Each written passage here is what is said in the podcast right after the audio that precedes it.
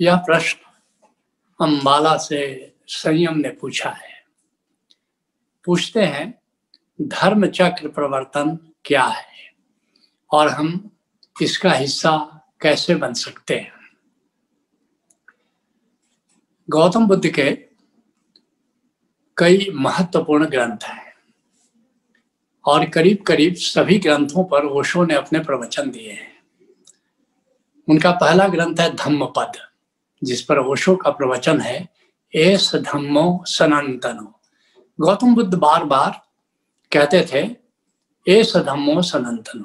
कोई भी प्रवचन देते थे बीच बीच में बोलते जाते थे कि मैं किसी अलग धर्म का प्रतिपादन नहीं कर रहा। मैं सनातन धर्म की पुनर्स्थापना कर रहा। उसी सनातन धर्म को ओशो सत धर्म कह रहे हैं।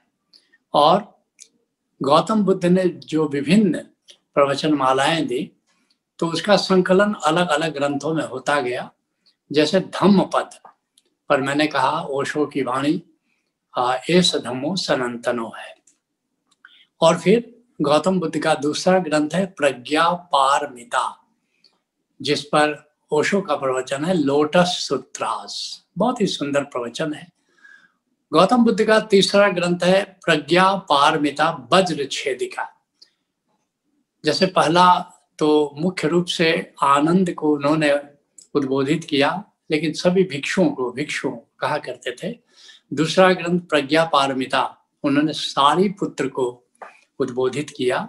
और जो तीसरा ग्रंथ है प्रज्ञा पारमिता वज्र छेदिका, इसको उन्होंने विभूति को उनका जो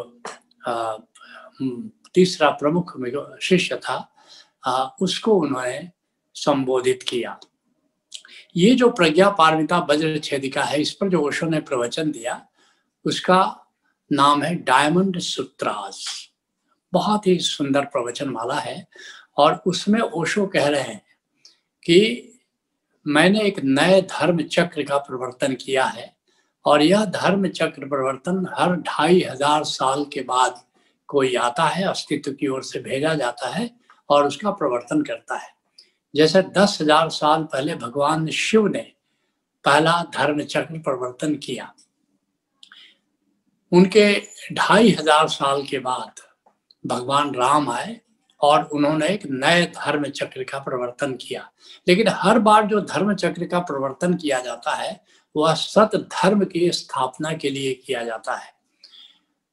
और भगवान राम का जो धर्म चक्र प्रवर्तन था, उसकी त्वरा, उसकी जीवंतता ढाई हज़ार साल तक चली और फिर भगवान कृष्ण आए और उन्होंने फिर से धर्म चक्र का प्रवर्तन किया। यह भी, उसकी भी जीवंतता लगभग ढाई हज़ार साल तक रही और उसके बाद भगवान बुद्ध आए और उन्होंने फिर से नए धर्म चक्र का प्रवर्तन किया। अब ढाई हज़ार साल लगभग हो गए और उसके बाद अस्तित्व ने ओशो को भेजा। ओशो कह रहे हैं कि अब फिर से धर्म चक्र का प्रवर्तन मैं कर रहा हूँ और इसका दायित्व, इसको आगे ले जाने का दायित्व, इस धर्म चक्र को आगे बढ़ाने का दायित्व अब मेरे शिष्यों पर है। तो निश्चित रूप से हम सब पर एक बहुत बड़ा आल दायित्व वे सौंप करके गए हैं। और एक बात और भी है कि किसी गुरु को ऊंचाई देने का दायित्व तो उसके शिष्यों पर निर्भर करता है।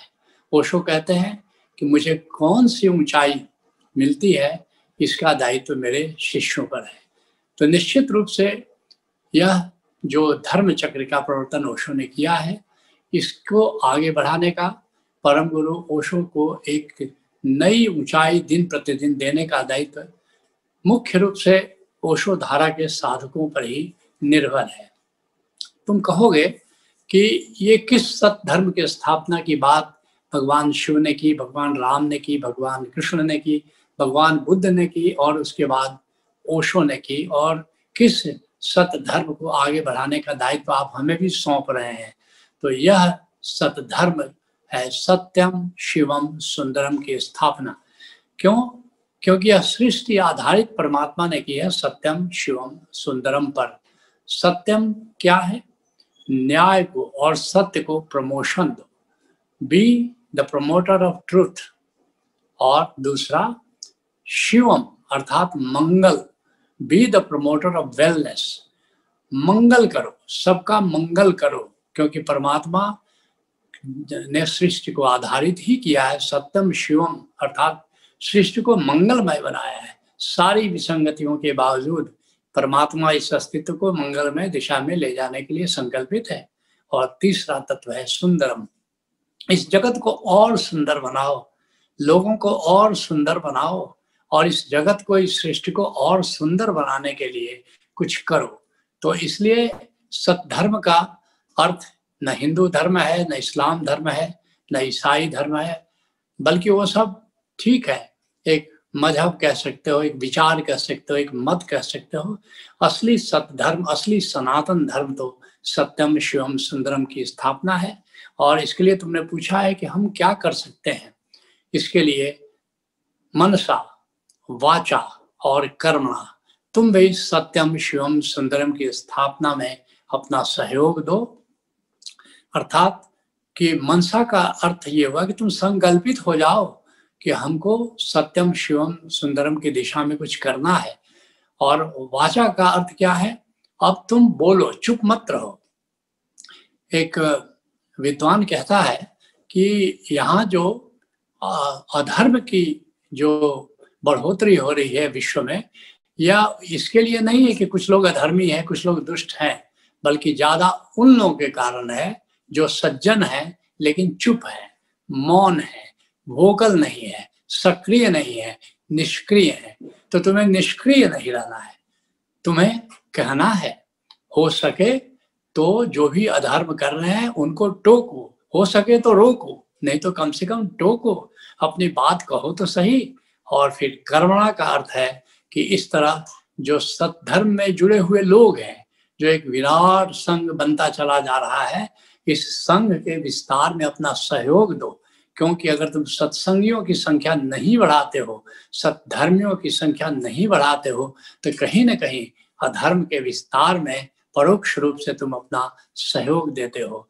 मगर इस पूरी प्रक्रिया में याद रखो, हमारा ऋषि कहता है, प्रथम आत्म मोक्षार्थम जगत द्वितीय पहले तुम आत्म विकास करो और फिर जगत को सत्यम, शिवम, सुंदरम की दिशा में ले जाने के लिए संकल्पित हो और इसमें अपना योगदान दो।